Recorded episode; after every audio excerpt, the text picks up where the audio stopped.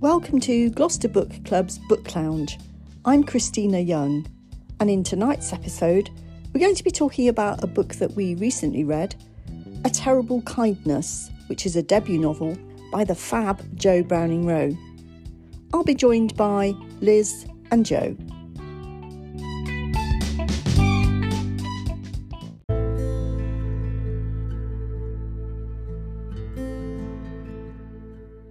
Tonight, 19 year old William Lavery is dressed for success, his first black tie do. It's the Midlands chapter of the Institute of Embalmers Ladies' Night dinner dance, and William is taking Gloria in her sequined evening gown. He can barely believe his luck. But as the guests sip their drinks and smoke their post dinner cigarettes, a telegram delivers news of a tragedy. An event so terrible it will shake the nation. It is October 1966, and a landslide at a coal mine has buried a school, Aberfan. William decides he must act, so he stands and volunteers to attend. It will be his first job, and will be, although he's yet to know it, a choice that threatens to sacrifice his own happiness. His work that night will force him to think about the little boy he was and the losses he has worked so hard to bury. But compassion can have surprising consequences because, as William discovers, giving so much to others can sometimes help us heal ourselves.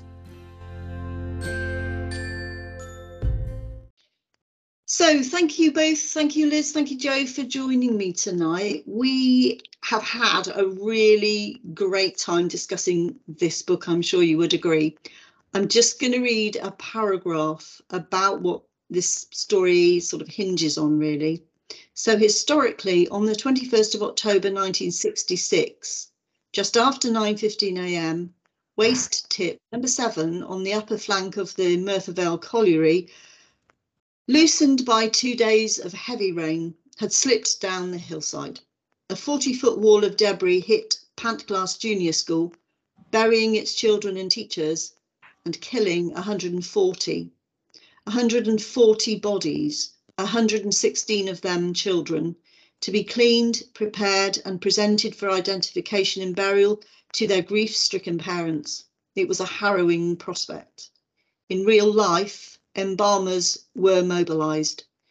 In the novel, William's response is immediate I want to go. And so the story begins. So let me ask you both. Liz, you go first. What did you think of this novel? I thought it was an excellent novel. Um, it dealt with a very sensitive and difficult topic in its first third. Um, the terrible accident at Aberfan, but I thought it was handled extremely well. Um, it didn't it didn't pass on the nitty gritty of what William as an embalmer had to do, but it set it within a very empathetic environment. The book really is in three parts Aberfan, and then his days as a chorister in Cambridge, mm. then his training as an embalmer. And it, it, it isn't one continuous um, chronology, it, it flips backwards and forwards in time. But I thought the three sections knitted very well. I thought the characters were well drawn and I enjoyed it very much. Yeah, I really enjoyed it. It's, I think, to be honest, it's one of the best books we've read this year. It really great story. I, I remember Aberfan and know a bit about it, but I had no idea about the embalmers being involved. So it was quite interesting to find out about that. And I also felt that it was a good portrayal of um, one of the timelines is concerned with his education in the uh, cathedral school in Cambridge. And it, it mm-hmm. deals very well with life at a prep school in those sort of days. Um, what it was like for boys being sent away from home to places like that, the larking about they got up to, the, the rivalries and that sort of thing, coming of age, stroke a sexual awakening aspect of their childhood and was dealt with very, really well and very accurately, I thought. Um, so mm. it was mm. definitely a hit for me. I gave it a nine out of 10, I think. Uh, our at our book club meetings. And throughout the story, I thought of William as this really kind hearted, genuinely nice boy. And he developed into a man with those traits, but, and he was very loyal and he was loved. He seemed to be loved intensely by those around him, but he was quite complex and he made a few poor judgment calls and he made some uncharacteristic decisions and he said some things he didn't necessarily mean in the heat of the moment. And instead of moving on from those lapses, he ended up punishing himself and he ended up pushing those people away from him and running away from situations which we'll come on to later in our discussion. His mum said this what a terrible mess we make of our lives. There should be angel police to stop us at these dangerous moments, but there don't seem to be. So all we're left with, my precious son, is whether we can forgive, be forgiven, and keep trying our best. And his best friend, who I absolutely loved, who's called Martin, said, For the gentlest, most kind hearted person I know, you are extraordinarily good at making a pig's ear of things. Now, that sums him up, does it not? I liked Martin tremendously, partly because he seemed to have an inner strength that William didn't always show. Obviously, Martin doesn't appear in the first section of the book at Aberfan, but he's he's a very key figure when they're schoolboys at school. And I agree with Joe, um, having survived boarding school, um, I it, it came over very, well, I don't know about a boys' boarding school, but it certainly summed up the equivalent of girls' boarding school. Martin, mm. as a character, he's very strong and he's exceptionally loyal. He supports William, he helps him a great deal. They are, to a certain extent, in a, a sort of a quasi competitive relationship because they're both prime choristers, both prime soloists. I don't think William always treats Martin. There's one instance where I think he betrays Martin and he doesn't act in a very friendly um, yeah. role with him. But I think it's key that when he finally does go back to Cambridge as an adult, it's Martin that he goes to live with and Martin who gives him support. William's mum says, My job in life, William, is to love you like no one on earth. And I have to say, I think I'm doing a pretty good job. Is she right? Well, in a way, it's difficult to tell with Evelyn, the mum. Um, I've got a feeling that she's possibly a bit too overprotective, and that that's helped to make William the very sensitive soul that he is. People who read the story will find that there's tension between William and his mum over the way in which she wants to manipulate the course of his life, the difficulty she has in accepting his um, eventual um, joining of the family funeral director firm. I'm not sure how much of his difficulty in relationships and his problems with his um, girlfriend Gloria are to do with the way he was brought up. Now, I wouldn't be too critical of Evelyn because we don't know anything about her background. We don't know about her upbringing. We don't know about her marriage to William's father before he dies. We don't know how life was for her and why she seemed to cling so tightly to William. I thought it was a dysfunctional, disrupt, almost destructive relationship that she had with her son William. One could feel sorry for her because it wasn't until flipping through the book again I realised that her husband's twin, Robert, and Robert's partner, Howard, had all known each other in a very close relationship for 10 years before he married Evelyn. I missed that the first time around reading. Mm. So Paul and Robert and Howard had had this bond for 10 years before Evelyn ever came on the scene. So I can imagine that could be quite threatening as, as a, a, a young wife. But mm. I hmm. felt her insecurities and her jealousy led her to behave in a way that I hope most adults wouldn't. Mm. I think she certainly had mixed motives. I don't know whether you both agree in her, her need to get William away from Robert and Howard, his partner. Partly, I think she she was homophobic in lots of ways, but she really didn't want William to go into the funeral directing business, did she? She was really against that. And he did have a magnificent voice. He he did have a fantastic uh, career, possibly ahead of him in you know music. But I think some of her motivation was to break up any kind of threesome there that you know that William might get involved with, um, because they were the three musketeers, weren't they? Um, William's dad and William's uncle and Howard. They were the three musketeers. When his dad died, he became the third musketeer, and I think she was really worried that he was just going to be dragged away from her, and so she needed to get him away from them. I don't think she objected to the embalming business per se. I don't think it would have mattered what Robert and Mm. Howard and Paul were doing. She just Yeah. didn't want her son to be one of their tight little inner circle. Um, Mm. She was she was too insecure to to accept that.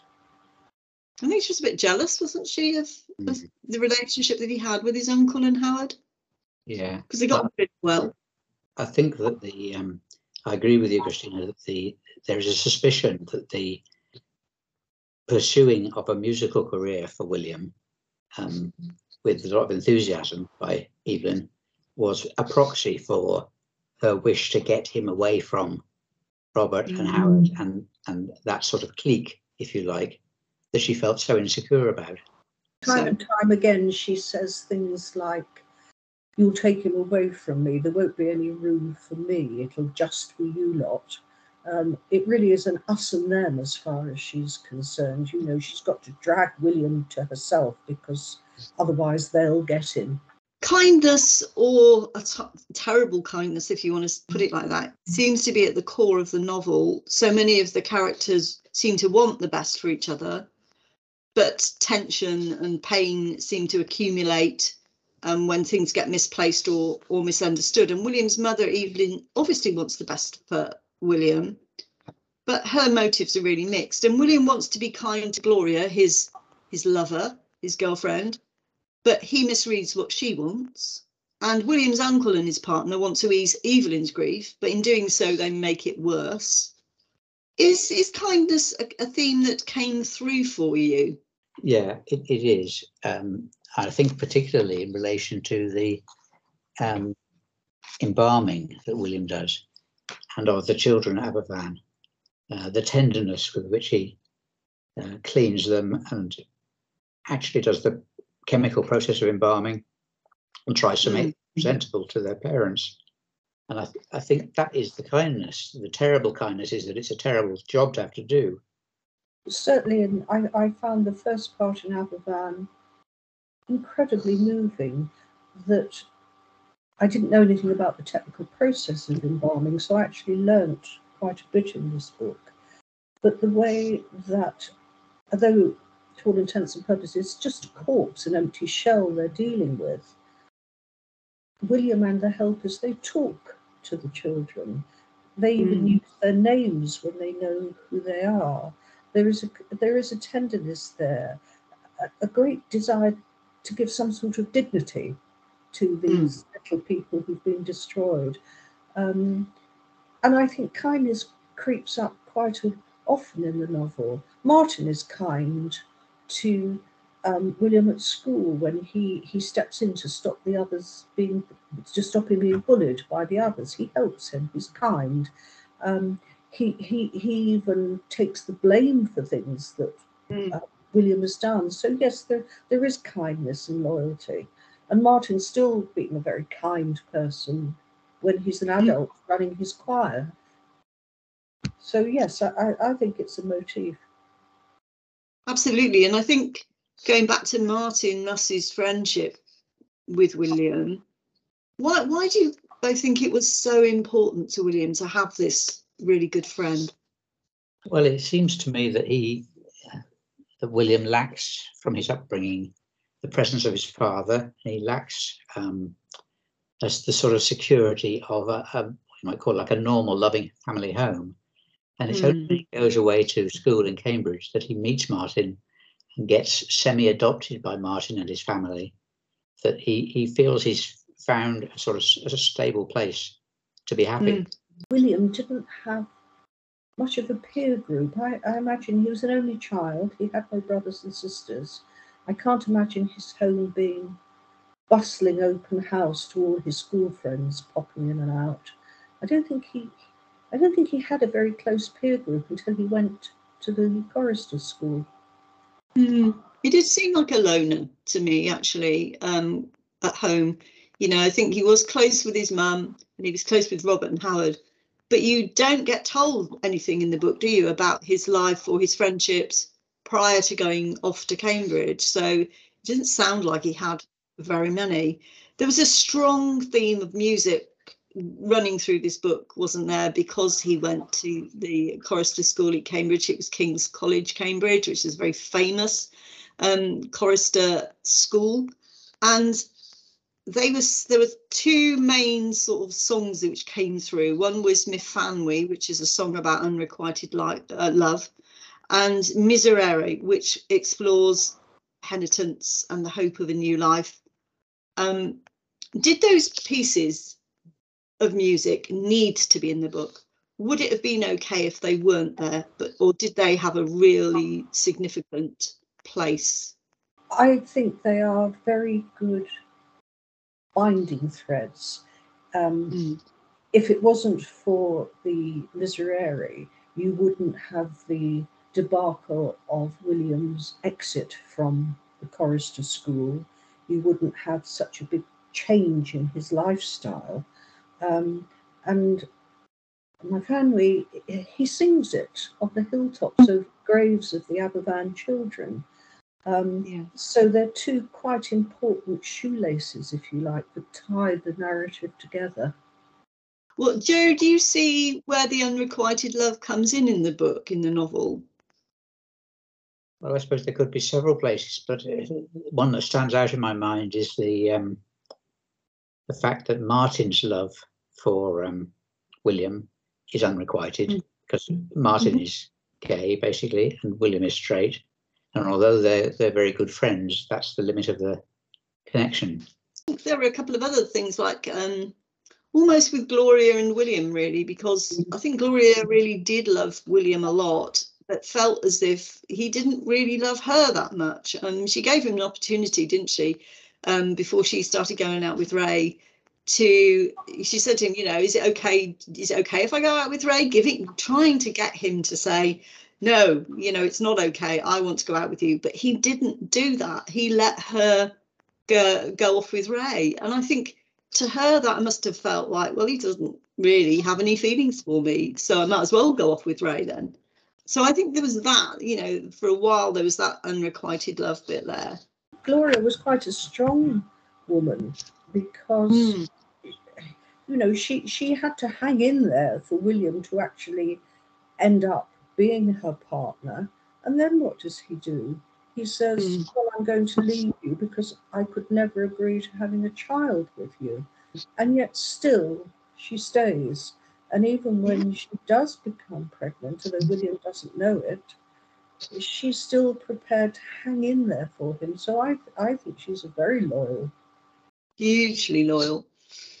Why did he do that to Joe? Why did he make that phone call? Well, he was panicking, wasn't he? He's a, very sensitive boy, and he, I think he probably felt that if he was going to do a job, he had to do it perfectly. Everything in life had to be perfect with him, and if he was going to have a child, uh, he couldn't face the thought of having a child who might die, because he would then have to do the active embalming for the child, and that was just something so mm-hmm. horrible he couldn't face up to. And because of that, he therefore thought, I better let Gloria off. She must find another man who can give her what she wants. Mean, it's a very cruel thing to do, but he did it out of a sense of uh, what he thought was duty or his warped idea of mm. kindness, letting her go. That's another example, isn't it, of, of a terrible kindness, actually, because it was terribly cruel, actually, to her at that point, wasn't it? He was only 19, very young. Yeah. Um, do, do you think he was right to make the decision to go and do the embalming? It was he'd only just qualified. It was probably his first major job that he was going to do, and it was a hell of a thing to take on at 19. What what do you, do you think he was wrong to make the decision to go? What do you think, Liz? I think he probably made it without realizing exactly what it was going to cost him. Um, and he's deeply scarred by this. I mean, he, he really does have a post traumatic stress episode for many years afterwards. And Does. he has this double fear. I mean, any fear of a, a would be parent is suppose I have a child and it dies. But in his context, not only was there that fear to overcome, but because he was an embalmer, everyone would probably, and he would expect it of himself, to embalm that child, which is a horror most parents would never have to go through. I think he went out of a, a, a great sense of duty when the call went out, but Mm. I don't think he probably realised just how awful it was going to be. I mean, he, it does take him years to get over it.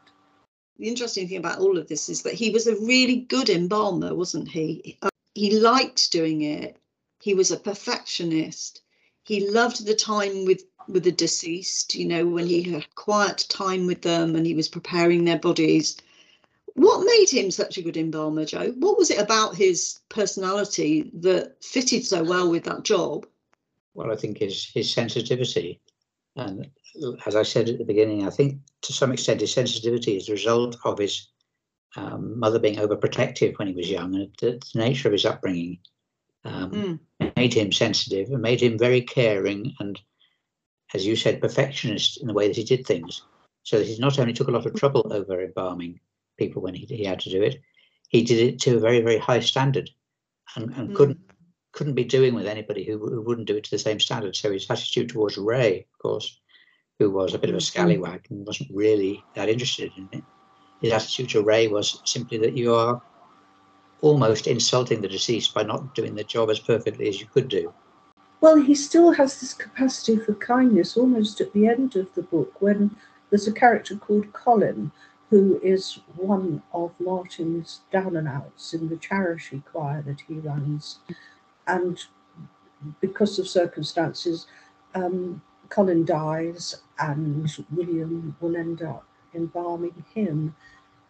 They, I get the impression that he's not just embalming a body, he's embalming a person. And we would all like to think that that's the way funeral directors do treat people that they're, they're given the last care of. when he's actually embalming the sense that he's doing something good for that person. I mean, it is a very intimate act, isn't it? At the end of someone's life, it's you must be quite privileged in some ways to actually be able to do that for someone. And it does seem that he gets something back for himself from that. He wasn't just traumatized by what happened when he was a, a, a, very young man at Aberfan. I think he, he'd been on the receiving end of a dysfunctional family. He was trying this impossible balance between his two very much loved uncles, who he was very fond of, and his mother, who he obviously loved very much, but playing, if you like, piggy in the middle between the two of them, having to sort of try and be loyal to both of them, wishing all the time that they would like, if not love each other. So I think his, he had quite a lot of emotional problems in his life. The author, Jo Browning Wroe, grew up herself in a crematorium, and um, where so death is quite familiar to her growing up. It wasn't something that was scary, you know. She she knew about it, and I think she brings to the narrative that significance of the intimate personal relationship that takes place between the dead individual and the embalmer. Um, I think that's you know she she obviously has a great insight into that, and I think that comes through in the novel because I'm, I'm sure you would agree with me that the whole subject matter of Aberfan is very sensitively and respectfully dealt with Mm. in the book. Let's go towards the end of the book a little bit now. What was it about the makeup and the purpose of the Midnight Choir in Cambridge that made it so central to William's rehab from the awful place that he had been in for quite some time? Well, I suppose that it's it, it's the fact that the, the choir was set up and run by Martin to provide hmm. actually redemption for these people who were basically down and out drug addicts and alcoholics living on the street. It was providing them with a means of redemption and some purpose in life, and that is essentially what William needs at that point in his life. And he's lost he's lost where he's going with his life. Hmm. I think it's also, in a way, and someone made this point at one of our book club meetings, and it was a really good one that actually William was very good at connecting with the dead. but he was not very good at connecting with the living. And it seemed like this midnight choir had brought him back to connecting with the living again. And it was the it was the turning point for him. It's where his life seemed to turn around and he started to feel more interested in singing again, which he'd gone completely off of, and you know started to think more again about Gloria and getting back with her. So I think it was immensely important. Without dear old Martin again dragging him off out of the bedroom and saying, "You've got to come and you've got to help me with this midnight uh, choir. It's really important." Without that, I don't know what would have happened to him. So again, Martin saves him, I think. And also remember to start off with, William can't bring himself to walk into the chapel to listen. It, it, it's almost he's standing at the doorway, probably wanting to go in, but but can't. I think the function of that midnight choir it, wasn't just redemption; it was bringing beauty into lives of people who had virtually no beauty in their life because of how far they'd fallen and the circumstances they were living. But that brief moment when they were singing together or when they were listening to music, and again, it's the place where the thread can be tied up again, the miserere can, can be brought back into the story yeah. In the same way that the family is brought back right at the end. They're the two shoelaces, if you like, to the story. Some people have criticised Jo Browning Wroe for possibly capitalising on the Aberfan disaster for the novel. How would, how do you feel about that, Joe? Is that something that you would say is true? No, I can understand why some people might think that, but uh, that's, that's very unfair. She handles Aberfan so sensitively and caringly and accurately, which is the most important thing, um, that it would be completely unfair to, to blame her for taking advantage of the disaster. I don't think the people of Aberfan would feel like that at all. And so, as far as the book's concerned, the portrayal of William's return to Aberfan at the end mm. of it hmm. does show basically the, the, the villagers have come to terms with their grief uh, and that they appreciated the intervention at the time of, of um, William and the other embalmers. And I, I think the, the, I'm sure that is an accurate reflection of how they actually are. I think uh, Aberfan is one of those instances that it's become embedded in the national psyche. It's an event that people have heard about, they know about in this country. And if you were to say, well, no book, or even in some cases, no film can ever be made, well, think of all the other traumas and awful things that have happened where books have been written. If it was in another style of writing and not handled the way this author did it, maybe, but I thought she she was exemplary in the way she handled it. I agree. I think you know we have lots of historical fiction books, haven't we? You know, um, it's a, a genre on its own, and actually, you know, there are loads of books that have been written about the world wars and lots of other disasters. I don't see why this needs to be any different from that, really. Um, you know, it was a tragedy. It's something that the Welsh people and particularly the people in Aberfan will always remember. Sure, that's true. Um, but I agree with you both. I think she tackled it very, very respectfully. And I don't think she should be criticised in any way about that. It is a genuinely redemptive story, this one, isn't it? She said actually that my job was to get William to the point at the end of the novel where he dealt with enough of his stuff to be able to live his life more fully. Did she succeed in that for you, Joe? Yes, I think so. And I think that's putting it very well, what she says about it. And she definitely does sort William out. Um, yes. There, there is, without wanting to give anything away, particularly as concerns the plot, there's a happy ending. William does seem to sort out enough of his baggage. Would you recommend it, Liz, as a book? I, str- I, struggled a bit with the ending. Um, mm. Sense that having taken a fairly strong dislike to the character of Evelyn, her sudden metamorphosis into a nice quote person at the end, to me, I'm sure people can change and they, they can stop stop being unpleasant, but somehow it was a little bit too contrived. Um, Okay. and again, I mean, if it was ever made into a film, there is a very cinematographic ending where, um, again, it's it, it's in Aberfan up on the hills, and you think, hmm, that's a coincidence. But certainly, yes. I mean, William is restored, and you can imagine he would go off and have a happy life. I don't think William's going to have a personality transplant, is he? He's always going to be the sensitive, possibly quite introvert chap that he's always been. But hopefully, he will stop making decisions that actually act re- uh, really act against him all the time, you know, and stop him from being happy. So hopefully, he's going to go forward. Is it a good book for a book club, Joe? Yeah, brilliant book. Yeah, and as I said, I think it's one of the best ones we've read this year, and it's Mm. caused a lot of a lot of good discussion when we've had our meetings. Very popular book amongst our members, and the discussions were all really very interesting. Pretty high scoring book, I think, this one. Yeah, um, could turn out to be could turn out to be the highest scoring of this year, but one or two contenders for that. So we'll see. But uh, what about you, Liz? Would you say recommend it to anyone to read it? Oh yes, I mean I think it's an excellent choice for a book club because it's sensitively written, but because it, it's two stories molded into one: Aberfan and the musical side of Cambridge, um, and they're also neatly tied up with each other. So there's two very strong threads to that story.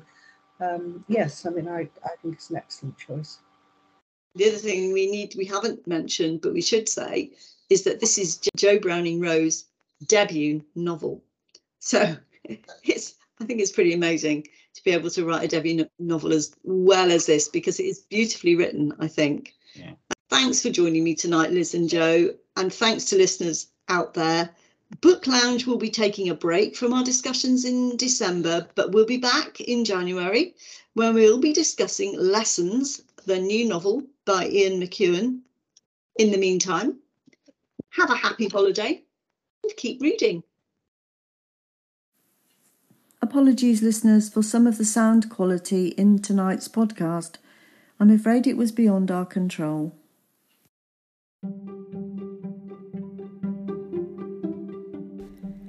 Thank you for listening to Gloucester Book Club's podcasts. You can find us on Spotify, Anchor FM, Google and Apple Podcasts, and many more. We look forward to having you join us again soon.